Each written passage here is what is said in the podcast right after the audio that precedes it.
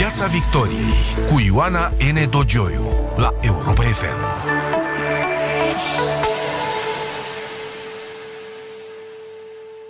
Bună seara, bine v-am găsit în Piața Victoriei la Europa FM. De câteva săptămâni are loc marea împărțeală a banilor. Cu scrâșnete, cu tensiuni, cu stres, nimeni nu e cu adevărat mulțumit. Președintele a intervenit repetat pentru a calma spiritele, iar speranțele sunt legate de o pușculiță salvatoare alimentată de la Bruxelles și numită Fondul pentru Redresare și Reziliență. O are la cingătoare ministrul fondurilor europene, care trebuie să întocmească urgent Planul Național de Redresare și Reziliență, a cărui primă variantă, întocmită de fostul ministru, s-a poticnit la destinatar și a fost trimisă înapoi pentru corecții.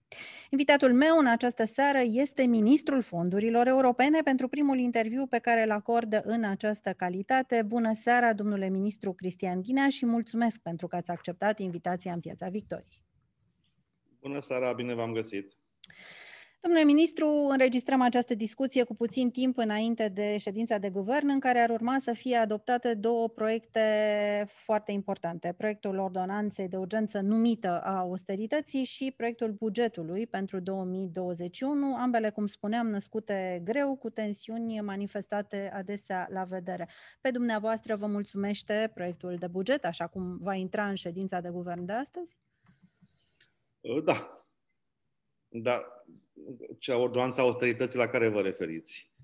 La acea ordonanță care urmează să facă anumite corecții și anume uh, înghețarea pensiilor, uh, ajustări în privința călătoriilor cu trenul ale ah. studenților. Aceea a fost numită de presă ordonanța uh, austerității. Spuneați că vă mulțumește uh, proiectul de buget de ce a fost nevoie de intervenții repetate ale președintelui uh, Iohannis? N-a fost suficient autoritatea premierului, a singurului premier al României, după cum a simțit nevoia domnul Câțu să sublinieze la un moment dat? Dar nu, acum, știți, eu din interiorul guvernului fiind și urmărind și în același timp presa, de multe ori văd că sunt două lumi paralele, adică discuțiile care sunt efectiv negocieri politice absolut normale și legitime în interiorul guvernului devin afară scandal, certuri și așa mai departe. Sunt, sunt, sunt faze absolut amuzante. A fost o fază în care eram în ședința de coaliție de luni și citeam în presă că se ceartă doi miniștri care nu erau prezenți acolo, adică unul dintre ei nu era prezent acolo. Um, ca a fost jurnalist, înțeleg această tendință a presei de a căuta conflict, dar uh, de foarte multe ori se exagerează, transformând, repet, niște discuții absolut normale de negociere în, uh, în conflicte. Acum, dacă ne uităm la faptul că România a închis anul trecut cu un deficit bugetar de peste 9% și că ne propune un obiectiv foarte ambițios de 7, foarte puțin la sută deficit. Asta înseamnă că trebuie să reducem deficitul bugetar cu 2% um, anul ăsta, anul care nu s-a încheiat încă pandemia. Deci, inevitabil, um, anumite calcule, anumite ministere au fost, au fost nemulțumite. Și acum depinde de tactica de negociere și eu am fost uh, um, surprins de prima variantă pe care am primit-o, apoi am negociat cu argumente, argumentul principal fiind că fondurile europene sunt și fondurile europene clasice și, și PNRR-ul sunt de fapt instrumentul de a compensa această, această aterizare mai bruscă a deficitului bugetar și am găsit înțelegere pe argumente sau am găsit uh, înțelegere pe faptul că la prima rectificare vom, vom uh, urmări execuția bugetară și că vom compensa acolo unde, unde este absolut necesar. Dar oricum discuțiile astea le avem în interior, am spus uh, și... Au fost și în exterior schimbul de replici între uh, domnul premier și domnul ministru al sănătății a fost destul de transparent și o oarecare tensiune nu ne, cred că o ne puteți... Rodăm. Ne, ne rodăm și învățăm treptat să ne, să ne consumăm intern energiile astea. Din partea mea n-ați auzit uh, subiectul ăsta, iar iată, eu sunt un ministru mulțumit. Ce să zic? Pentru că sunteți și stăpânul inelelor și vom vorbi despre asta uh, cu siguranță cea mai mare parte a interviului. Voiam la această chestiune să vă întreb doar o curiozitate. Uh, v-ați arătat uimit de faptul că am numit o ordonanță austerității, așa o numește toată presa, în condițiile în care îngheață pensiile, adică nu mai sunt majorate nici cu acel procent da, de 3%. mai am timp presa și da, sunt surprins, pentru că nu mi se pare, adică austeritate înseamnă atunci când tai salarii, când tai, tai pensii, vorbim de... Nu crești măcar cu procentul de 3%, care este, să zicem așa, din lege de foarte păi, multă Da, da, da, doamna DJ, dar vedeți, um, faptul de a nu crește pensiile pe atât de mult cât să așteptau cineva nu este o austeritate. Deloc. Austeritate este atunci când tai. Deloc.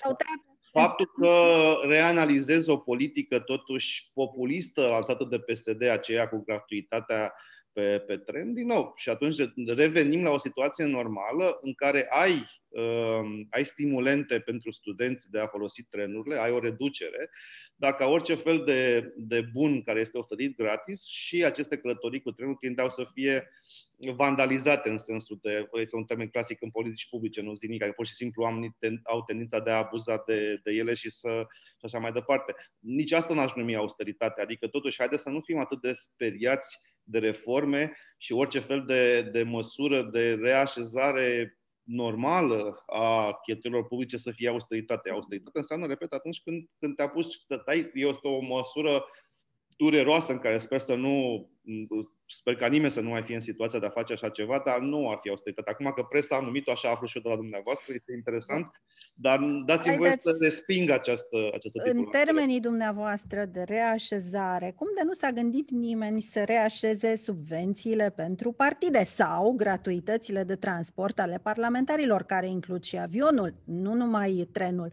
și trenul pe care ei nu-l folosesc. bună asta cu parlamentarii, uite, parlamentari, eu nu sunt parlamentar, nu mai sunt nici europarlamentar.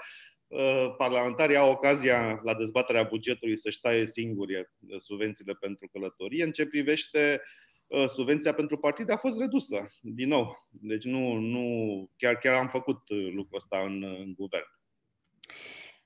Să trecem la pușculița salvatoare, după cum o numeam, planul uh, Fondul Național de Redresare și Reziliență, care depinde de Planul Național de uh, Redresare și Reziliență 2.0, ca să zic așa, a mai existat o variantă. Când va fi gata PNRR-ul uh, în forma ministrului Ghinea, ca să zic așa? Da, nu e forma ministrului Ghinea, este forma coaliției și eu sper să fie și forma uh, clasei politice. Domnul Ciolacu mi-a adresat un îndemn la consens pe subiectul ăsta, pe care îl salut.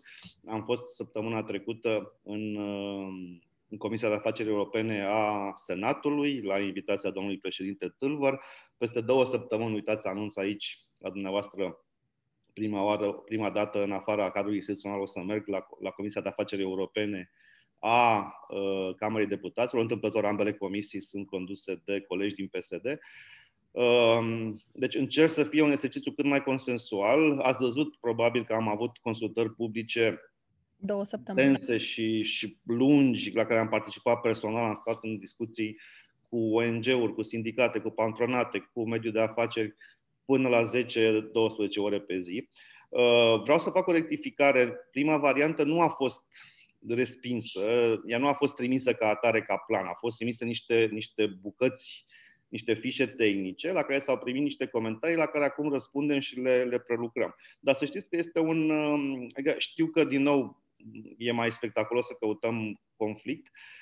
De fapt, um, cam toate țările sunt într-o situație similară și, de altfel, regulamentul uh, uh, oficial pentru reziliență și reforme se publică astăzi. Astăzi suntem 18 februarie, astăzi se publică în monitorul oficial al Uniunii Europene și de mâine uh, intră în vigoare. Deci avem o, o conjunctură în care de-abia de acum în, încolo se pot trimite oficial aceste, aceste planuri. Deocamdată au fost trimite drafturi pentru a avea pentru a avea o primă opinie din partea Comisiei, ceea ce intenționăm să facem și noi.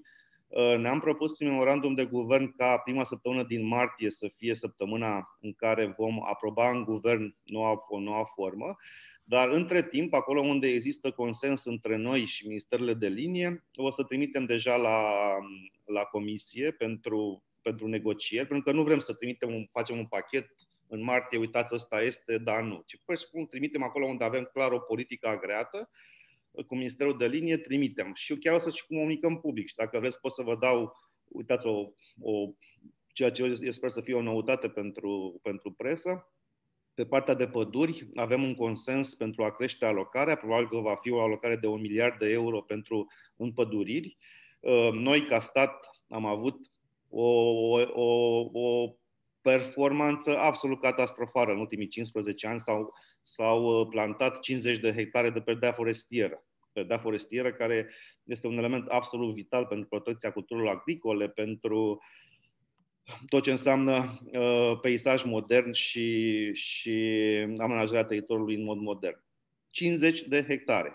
Și întâmplător, unii dintre primarii care au făcut chestia asta au fost amendați de, de instituția ale statului pentru că nu au respectat nu știu normative. Și atunci, uh, și aici revin la, la Marea Pușcuiță, ce spuneți dumneavoastră. Pe lângă Marea Pușcuiță este și o mare șansă pentru România. Uh, și aici am îndreptat, uh, am îndreptat discuția și vreau să vă spun că prima rundă de întâlniri cu ministerele a fost tot așa un fel. Fiecare venea cu ce proiect avea pe sertar să pună la pușculiță. Și am spus, nu, trebuie să schimbăm, trebuie să fie banii ăștia merg doar pentru reforme. Deci nu sunt doar bani de cheltuială pentru ce fantezii are fiecare. În urmare, nu orice da. proiect, da? ci doar proiecte reformiste. Asta îmi spuneți. Asta vă zic. Deci, asta, ca să dau acest exemplu în continuare, că este unul foarte bun. Da, deci, vă rog. un cadru legislativ foarte prost în România. Deci, nu doar că nu reușim să ne protejăm pădurile pe care le avem deja, Uh, dar nu reușim deloc să facem, să plantăm pădure nouă. Că de fapt asta este problema. Și apoi o să vină, domne, Rom Silva dă vina pe Anif, Anif dă vina pe Rom Silva, uh, primăriile pe județe și așa mai departe. Este un dezastru acolo din punct de vedere legislativ. Și atunci punem bani, anunț, un miliard de euro pentru păduri, pentru împădurire. Da? Dar degeaba punem un miliard de euro dacă nu se vor putea face. Că și până acum au fost niște fonduri europene mult mai mici pe partea de dezvoltare rurală. A fost o linie de finanțare pentru plantarea de păduri. Nu au fost folosiți banii. Deci problema este au lipsit. Bani, da? Uh, da, au lipsit proiecte pentru că erau imposibil de făcut proiecte dacă era acest hățiș legislativ. Trebuie să rupem pisica și să rezolvăm Ehm, partea legislativă. Avem un grup de lucru ad hoc făcut împreună cu Ministerul Agriculturii și Ministerul Mediului. Oamenii să văd aici, la ministerul pe care îl conduc, în fiecare zi și ne propunem ca în două săptămâni să ieșim public cu această fișă de reformă Paralel o discutăm cu Comisia și aia rămâne în cuie, pardon, rămâne în cuie acest miliard de euro pentru păduri. Pe toate domeniile lucrăm așa și a fost greu pentru că administrația din România nu este obișnuită să lucreze pe această logică de bani pe performanță. PNRR-ul este cu totul alt instrument decât o fonduri europene. Ca să nu depășim momentul, această reformă pe care vreți să o faceți la nivelul legislației vizează accesarea tuturor fondurilor sau numai chestiunea pădurilor? Uh, Pentru că toți se plâng, tot se plâng de birocrație în chestiunea da. fondurilor europene și ăsta e unul, motivele, unul dintre motivele pentru care s-a fugit de aceste fonduri, faptul că e o întreagă procedură. Asta este unul dintre motivele pentru care am venit aici, la acest minister, pentru a simplifica toate procedurile. Dar PNRR-ul nu este un program operațional, nu sunt fonduri obișnuite europene. De asta nu, nu vor fi apeluri de proiecte, nu vom trimite chitanțe la Bruxelles. Atenție, tot ce înseamnă fond european obișnuit, fondurile pe care le numim structurale, oricum le programăm și pe ale anul ăsta. Acolo sunt 50 de miliarde de euro. Și eu, atunci când vin oameni cu proiecte pentru PNRR, care în mod evident nu au legătură cu reforma, zic, hai să respirăm puțin, le discutăm la partea de programare pentru fondurile structurale. PNRR-ul este un instrument prin care statul român își asumă reforme. Reforma pensiilor, reforma venitului minim de incluziune, reforma modului în care se, fac, se protejează și se face împădurire, uh, reforma modului în care funcționează ANAF-ul, reforma modului în care funcționează școlile. Locuri de muncă, spunea uh, aseară președintele Iohannis, PNRR pentru locuri de muncă și mă întrebam cum pentru locuri de muncă. Cum poate PNRR-ul să ajute concret la apariția locuri de muncă?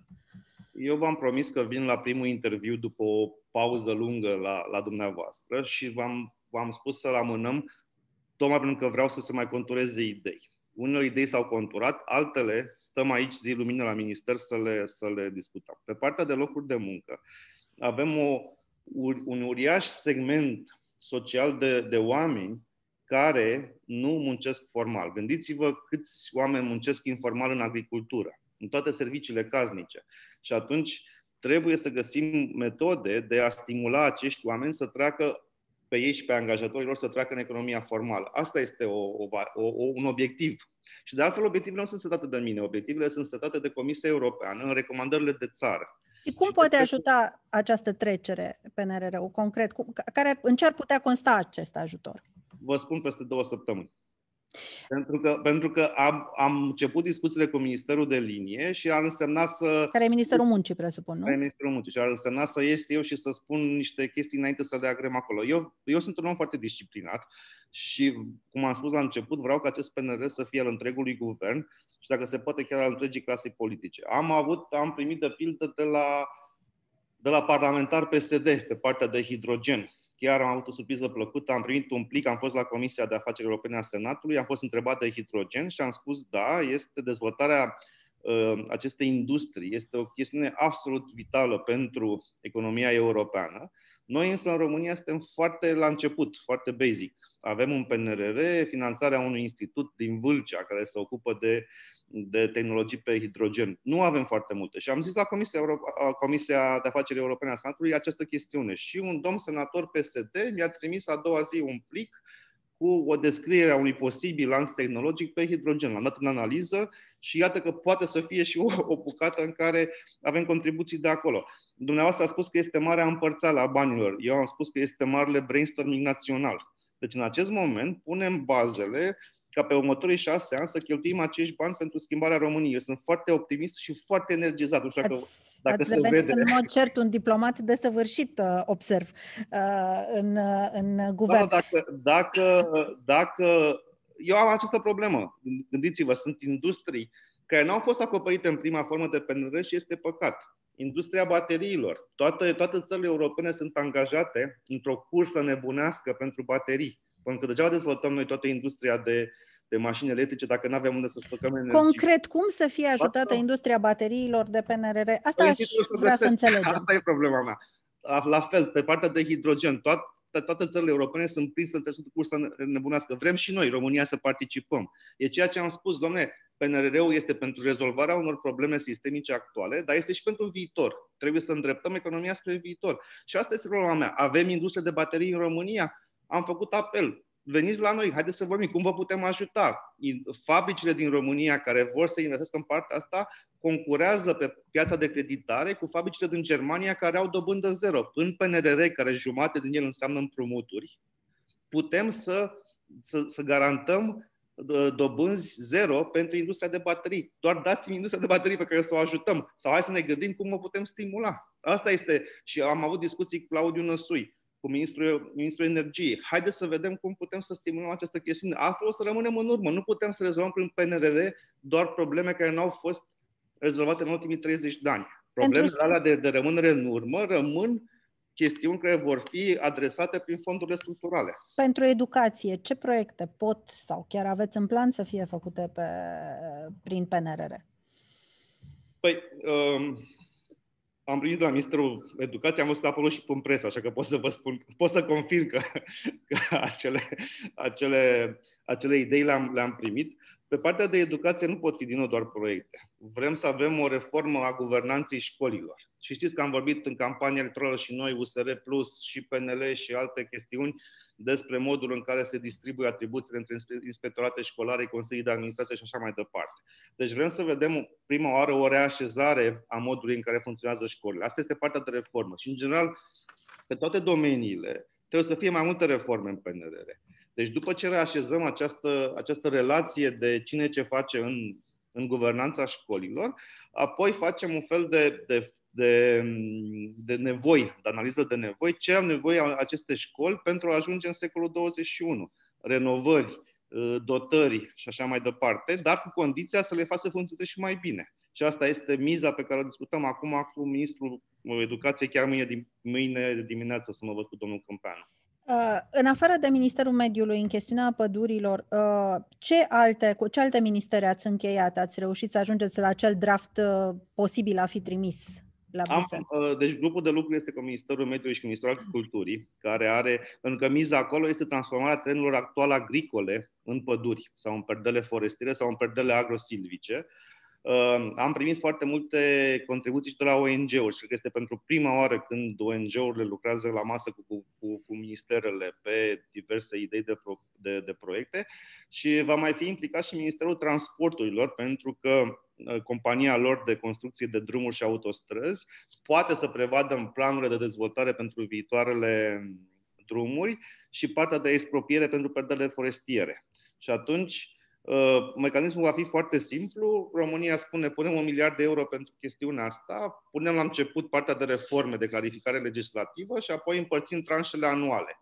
Și dorința mea ar fi să nu fie doar un singur titular de reformă, adică să nu fie doar entitatea X, care dacă după aia se blochează, din motive de, nu știu, de lipsă de capacitate administrativă, de chiar motive politice, este unul care nu are chef acolo, atunci eu zic, cine din România poate să planteze anul ăsta 10.000 de hectare de, de perdea forestieră?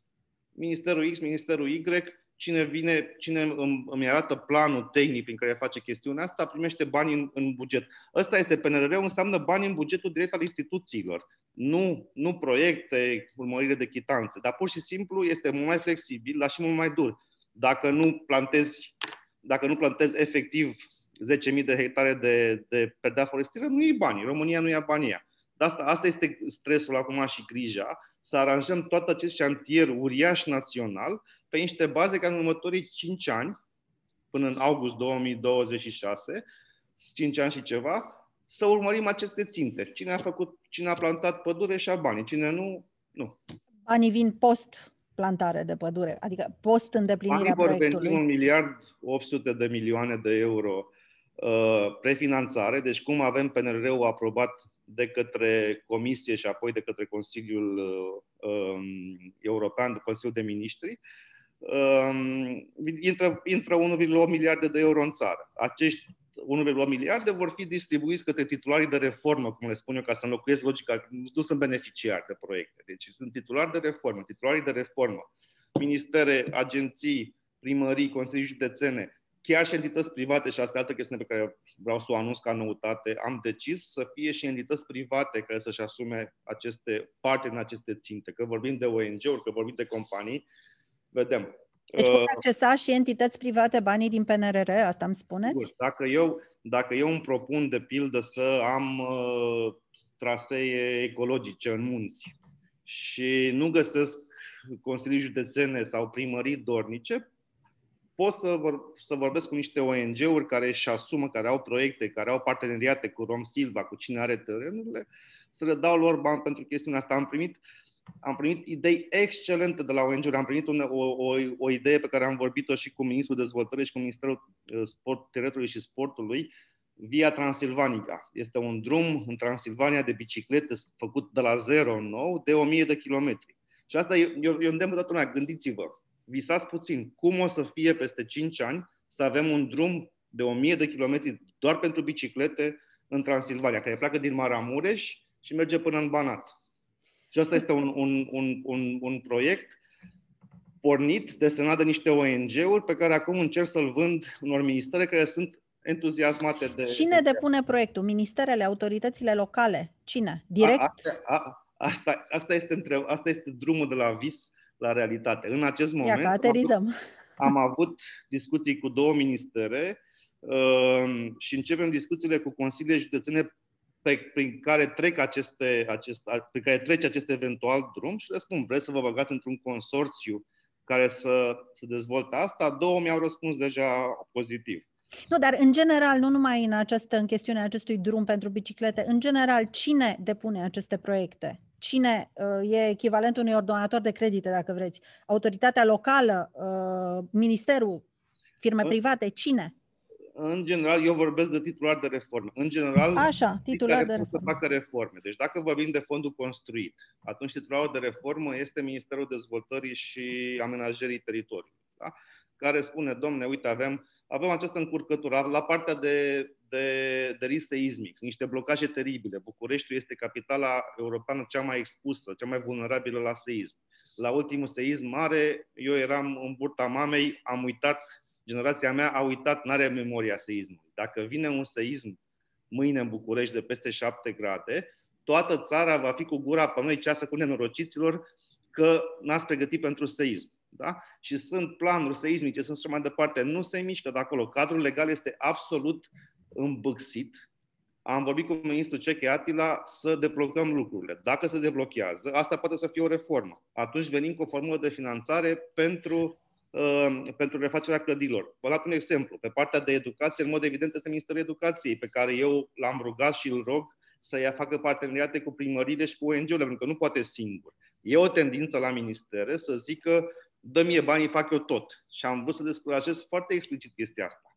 Deci ministerele sunt doar cele care reglementează, care schimbă legislația. Nu trebuie să cheltuie ele bani în sine. Știu că e tendința de, e oarecum naturală. Uh, deci, și Ideea dacă, de... dacă, de pildă, ca să termin, vreau să fim foarte flexibil, dacă pe partea de păduri, ca să rămân exemplu pe care l-am dat, uh, uh, titularii de, de, de reforme, care în prima formă, prima variantă, sunt cele două ministere, mediu și agricultură, vor să coopteze și vor trebui să coopteze primării, primării care pun la dispoziție terenuri pentru păduri noi, atunci primările devin și ele indirect beneficiari. Deci banii vor merge per hectar, noi vom stabili un cost per hectar, care va, va, va depinde de tipul de plantație făcut. Uh, deci pe cost de hectar îl ia primăria banii aia. Digitalizarea e foarte importantă, este trecută și în cele uh, 10 domenii mari pe care ați lucrat. E un minister nou, un minister al uh, USR+. Aveți uh, încheiat, uh, încheiat draftul pentru digitalizare cu domnul ministru Teleman? Lucrăm la el chiar în mod, în mod personal cu domnul Teleman, am avut, am avut discuții și întâlniri.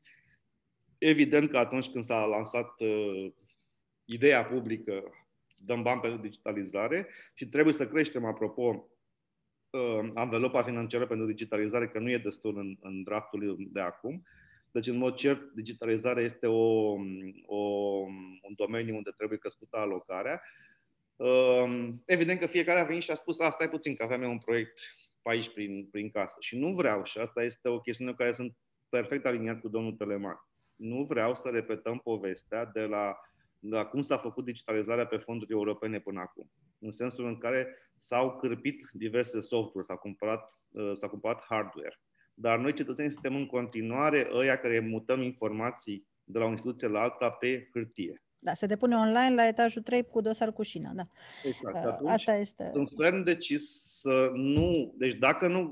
Și a, a, a, la asta lucrează acum Ministrul Telemat. Deci noi, în primul rând, trebuie să facem un, un, o infrastructură centrală care să permită transferul de informații între instituții. Nu vom da bani pentru soft la instituțiile centrale decât dacă văd arhitectura, acea arhitectură de autostrăzi digitale, l-am spus noi, da? prin care ANAF să fie legat de Registrul Comerțului, Registrul Comerțului de cadastru și așa mai departe, totul să poată comunica. Altfel, am foarte multe cereri de la primării, consilii județene, care vor să-și facă digitalizarea acolo să fie foarte clar, nu depindem de ținta digitală, de dorința unor instituții centrale de a face ceva cu banii ăștia. Dacă nu îmi arată harta prin care se leagă unele de altele, o să mă orientez spre digitalizare în partea de administrație locală. Pentru că altfel, eu știu, am mai pățit chestia asta în 2016. Fix la fel am spus, nu o să se dea bani din programul de competitivitate decât dacă se leagă instituțiile între ele. Am fost 8 luni ministru, nu s-a făcut cât am zis eu, l-am cerut, faceți harta de, de legătură digitală între instituții, s-a făcut după aia, după ce am plecat eu de aici, s-au dat bani fix la fel. Pentru că este ușor. Oamenii cooperează greu unii cu alții, trebuie să-i forțezi. Fiecare vrea bani pentru ce are el chef și are până, în casă. Îmi descrieți cu mult entuziasm și cu multă pasiune pe care le remarc, într-adevăr, îmi descrieți uh, un pic de navă spațială, adică uh, sunt foarte multe chestiuni pe care, mi le, pe care le invocați, dar care depind de niște reforme. Reforme foarte serioase. Este, după cum spuneați, un plan al marilor reforme, nu neapărat un plan financiar. Uh, Uh, da, este administrația noastră aptă de asemenea reforme, pentru că noi aici ne-am împiedicat. Noi vorbim despre dosarul care se depune online la etajul 3 în dosar cu șină de ani și ani de zile. Credeți că dumneavoastră veți reuși, această coaliție va reuși să facă această, această infrastructură, acest șantier de reforme atât de repede încât să nu pierdem acești bani? Noi vom fi flexibili. Cine nu, o, știți cum este, avem, avem uh, bățul și, și zăhărelul. Pe zăhărelul sunt banii. Pentru prima oară când se dau bani, pe această logică. Fondurile structurale de până acum uh, aveau doar parțial această logică. Păi și nu vă temeți să nu-i pierdeți? Dacă, bun, bățul, bățul, zăhărelul, zăhărelul, dar dacă nu sunt reforme... Asta este acestor zile. Deci, am spus, luna februarie este luna de foc pentru PNRR. Este un, un subiect oarecum așa care trece neobservat opiniei publice, dar acum noi am zis tuturor, tuturor celor din administrația publică. Uitați-vă în programul de guvernare, acolo găsiți reformele și aici găsiți banii. Știți de ce trece neobservat, domnule ministru? Pentru că oamenii sunt obișnuiți ca fondurile europene să fie teoretice și noi niciodată să nu accesăm decât în măsură destul de mică acei bani, pentru că nu sunt proiecte, sau să-i accesăm și mai rău, să fie fraude și să înceapă corecțiile și uh, restituirile. De aceea oamenii nu sunt foarte entuziaști la fel ca dumneavoastră de acest uh, PNRR. Eu sunt entuziast pentru că știu ce am pus pe picioare. Adică eu, un mecanism, am, am publicat acea fișă de reforme care a, a forțat în sensul pozitiv pe toată lumea să, să gândească în acești termeni. Și am rezultate spectaculoase de la Ministerul Sănătății, de la Ministerul Mediului. Um, Dar în privința nu... drumurilor, pentru că șosele, autostrăzi, astea sunt obsesii românești vechi și justificate, pentru că avem o infra- infrastructură mizerabilă și de cale ferată. În același timp, PNRR-ul are acea componentă verde foarte importantă. Se vor putea accesa bani pentru autostrăzi, pentru deci, drumuri? În draftul actual sunt 4,5 miliarde pentru rutier. Consensul absolut în coaliție este să ne batem pentru această alocare. Va fi greu. Și eu vreau să, să, să fac un management al așteptărilor. Deci dacă noi vom reuși să avem în draftul final cele 4,5 miliarde, nu, nu draftul final pe care îl la Bruxelles, ci cel acceptat, pardon, atunci va fi un succes diplomatic major. Pentru că România este singura țară care a cerut o alocare pentru rutier atât de mare. Pentru? Mai, mai pentru rutier. Pentru rutier, așa. Pentru rutier. Uh, mai este Croația care a cerut la, la nivel de 200 și ceva de milioane de euro. Noi am cerut 4,5 miliarde. Este foarte bine.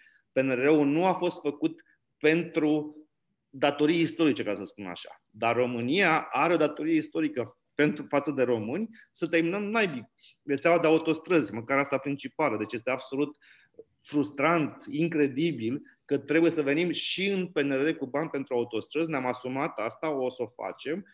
Am vorbit asta și cu președintele Iohannis și cu premierul Câțu. Premierul Câțu a discutat cu președinta Comisiei când s-a, când s-a văzut toată lumea care are contate la Bruxelles, pe partea de la fel de Renew, de, de, de Parlamentul European. Toată lumea are în punctaj din partea mea chestiunea să rămână alocarea pe rutier.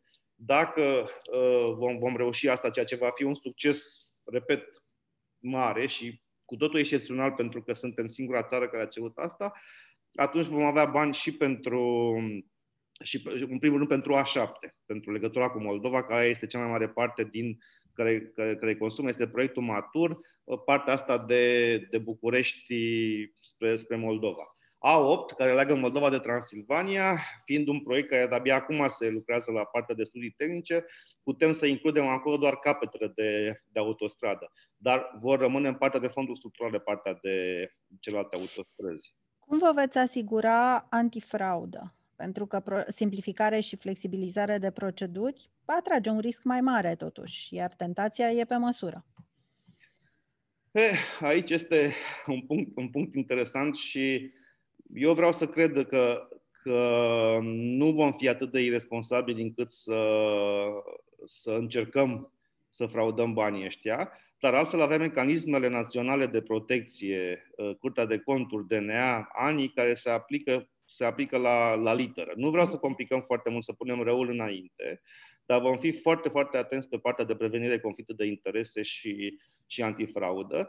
Dar avantajul aici va fi că este foarte ușor să se vadă dacă apare frauda. Pentru că gândiți-vă, noi lucrăm cu mecanismul de costuri simplificate. Nu o să stăm să cerem beneficiarilor, domne, dacă câte găletușe, câte săpăligi, câți puieți ai folosit tu să pui pentru fiecare hectar. Aduci, adun chitanța de săpăligă. Deci asta ar fi fost în logica veche. Face omul un proiect, domne, am 5 hectare, vreau să pun pădure pe el, uitați aici chitanțele. Nu, nu așa vom lucra pe PNR. Pe PNR vom spune, vom stabili la nivel de experți niște costuri per hectar, în funcție de cultură, da? să spunem 5.000 de euro pe hectarul de pădure nouă. E, e o, o cifră pe care am scos-o acum, nu, nu o luați ca punct de referință. Da?